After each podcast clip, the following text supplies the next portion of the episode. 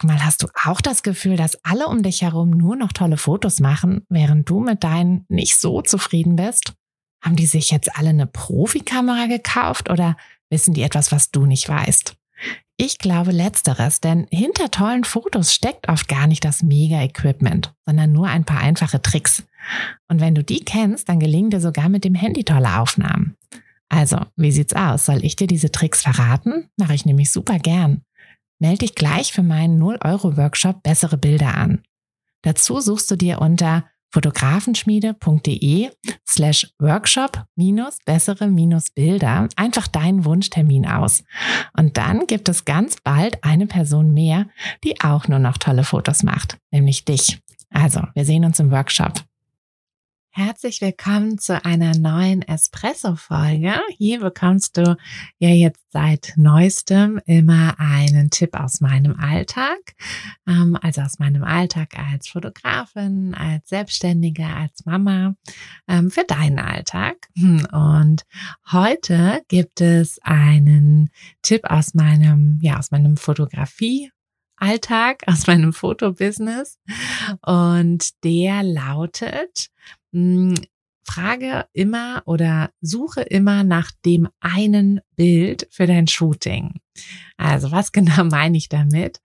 Hm, du hast ja, wenn du ne, eine Kundenanfrage bekommst ähm, oder halt selber irgendwie ein Shooting planst, dann wirst du ja bestimmte Entscheidungen treffen müssen. Also ihr müsst die Entscheidung treffen, ähm, wo wo, wo das Shooting stattfinden soll, zu welcher Tageszeit, ähm, ob es noch irgendwelche Extras geben soll. Vielleicht leist, verleihst du ja Kleidung an deine Kunden oder ähm, irgendwelches ähm, Equipment, was, was, was du mitbringst, was die mitbringen oder oder. Und für all diese Entscheidungen ist es super hilfreich, wenn du eine ganz genaue Vision für dein Shooting hast. Und das klingt immer so ein bisschen so, hm, eine Vision, das klingt immer so ein bisschen viel, finde ich. Aber es ist super hilfreich. Und der Trick, wie du diese Vision wirklich, also wie das halt eigentlich super einfach wird, ist, indem du dir eben genau ein Bild überlegst oder halt auch mit deinen Kunden besprichst. Also das mache ich auch immer, dass ich wirklich die Frage, wie sieht denn das eine Bild aus, hm, das ihr von dem Shooting an die Wand hängen wollt. Ja, also das frage ich die eigentlich immer und ich habe festgestellt, durch diese konkrete Frage kriege ich auch eine konkrete Antwort. Also entweder zeigen die mir ein, ein Foto, was sie irgendwo gesehen haben, ähm, oder sie erzählen mir halt von, von einem Bild und natürlich machen wir ganz viele andere Bilder bei dem Shooting. Also selbst wenn es ein halbstündiges Shooting ist, entsteht ja dabei nicht nur ein gutes Bild, sondern ganz viele Bilder. Aber mir, also aus meiner Erfahrung, und die möchte ich ja hier mit dir teilen, ist es einfach so, dass man es letztlich, ähm, was die Vision eben betrifft, auf ein Bild runterbrechen kann. Und das ist halt auch das, was wir uns natürlich viel besser so vorstellen können. Also wenn wir uns ein Bild im Kopf ausmalen, dann können wir all die Entscheidungen, die es fürs Shooting zu treffen gibt, viel einfacher treffen. Also, ne, wenn, wenn du zum Beispiel, hm, wenn deine Kunden dir vielleicht das Bild schon zeigen, bevor ihr alle, alle Entscheidungen trefft, ähm, oder wenn, wenn ihr das schon irgendwie so besprochen habt, dann könnt ihr halt viel besser planen, ähm, bei welchem Licht soll das Shooting stattfinden, welchen, welchen Hintergrund wünschen die sich, ne? Soll es eher was Urbanes sein oder was in der Natur und wenn dann wo und wie und überhaupt, ne? Ähm, und all diese Dinge könnt ihr viel, viel besser planen und besprechen, wenn ihr wirklich ein ganz klares Bild vor Augen habt. Und das ist ja wirklich auch super einfach. Also das ist ja nichts, ähm, was jetzt, was jetzt kompliziert ist. Also probier es einfach mal, das in deinen, ähm, ja, in deinen Arbeitsablauf, in deine Shooting-Vorbereitung mit einzuplanen. Und hier mein Tipp wirklich, plane es so früh wie möglich ein. Also versuch wirklich beim ähm, ersten Gespräch, also wenn es jetzt zum Beispiel nur ein kleines Shooting ist, wirst du wahrscheinlich die nur einmal mal kurz telefonieren oder vielleicht sogar nur E-Mail-Kontakt haben oder ähm, WhatsApp oder so. Aber trotzdem kannst du da auch diese Frage stellen. Und du wirst sehen, ne, umso konkreter du fragst, umso konkreter wird auch die Antwort werden und umso mehr kannst du dann eben auch dein ganzes Shooting auf dieses eine Bild, was deinem Kunden ja wichtig ist, ähm, auslegen und kannst dann eben auch viel besser in die Richtung beraten. Hm, ne? Also das ist ja auch Teil unserer unsere Aufgabe, dass wir, also unsere Kunden sagen ja einfach, ja, wir wollen gerne schöne Fotos. So. Hm. Aber was heißt denn schöne Fotos?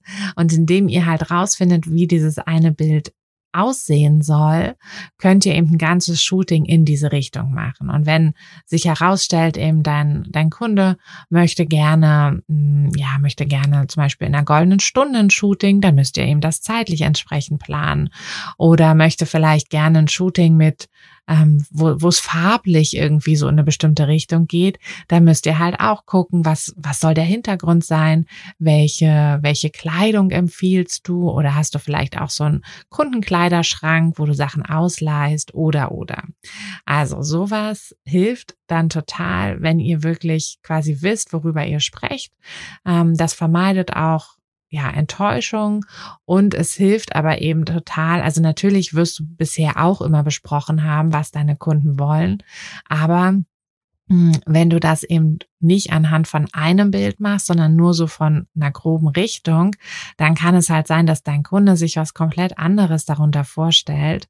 Und ja, ihr dann am Ende des Tages doch vielleicht ein bisschen aneinander vorbeiredet und das Shooting oder die Bilder dann nicht so werden, wie dein Kunde sich das gewünscht hat. Deshalb versuch's mit diesem einen Foto ähm, und ja, hm, viel, viel Spaß beim nächsten Shooting, viel Spaß bei der nächsten Planung und wir hören uns in der nächsten Folge, entweder am Montag ähm, bei einer großen Tasse Kaffee oder am nächsten Mittwoch hm, beim nächsten Espresso. Und wenn dir diese Folge gefallen hat oder wenn dir generell der Podcast gefällt, würde ich mich super freuen, wenn du ihn teilst. Also mach gerne einfach einen Screenshot und teile ihn auf ähm, Instagram in deiner Story oder schick ihn jemandem, von dem du denkst, dass, dass er ihr oder ihm auch helfen könnte.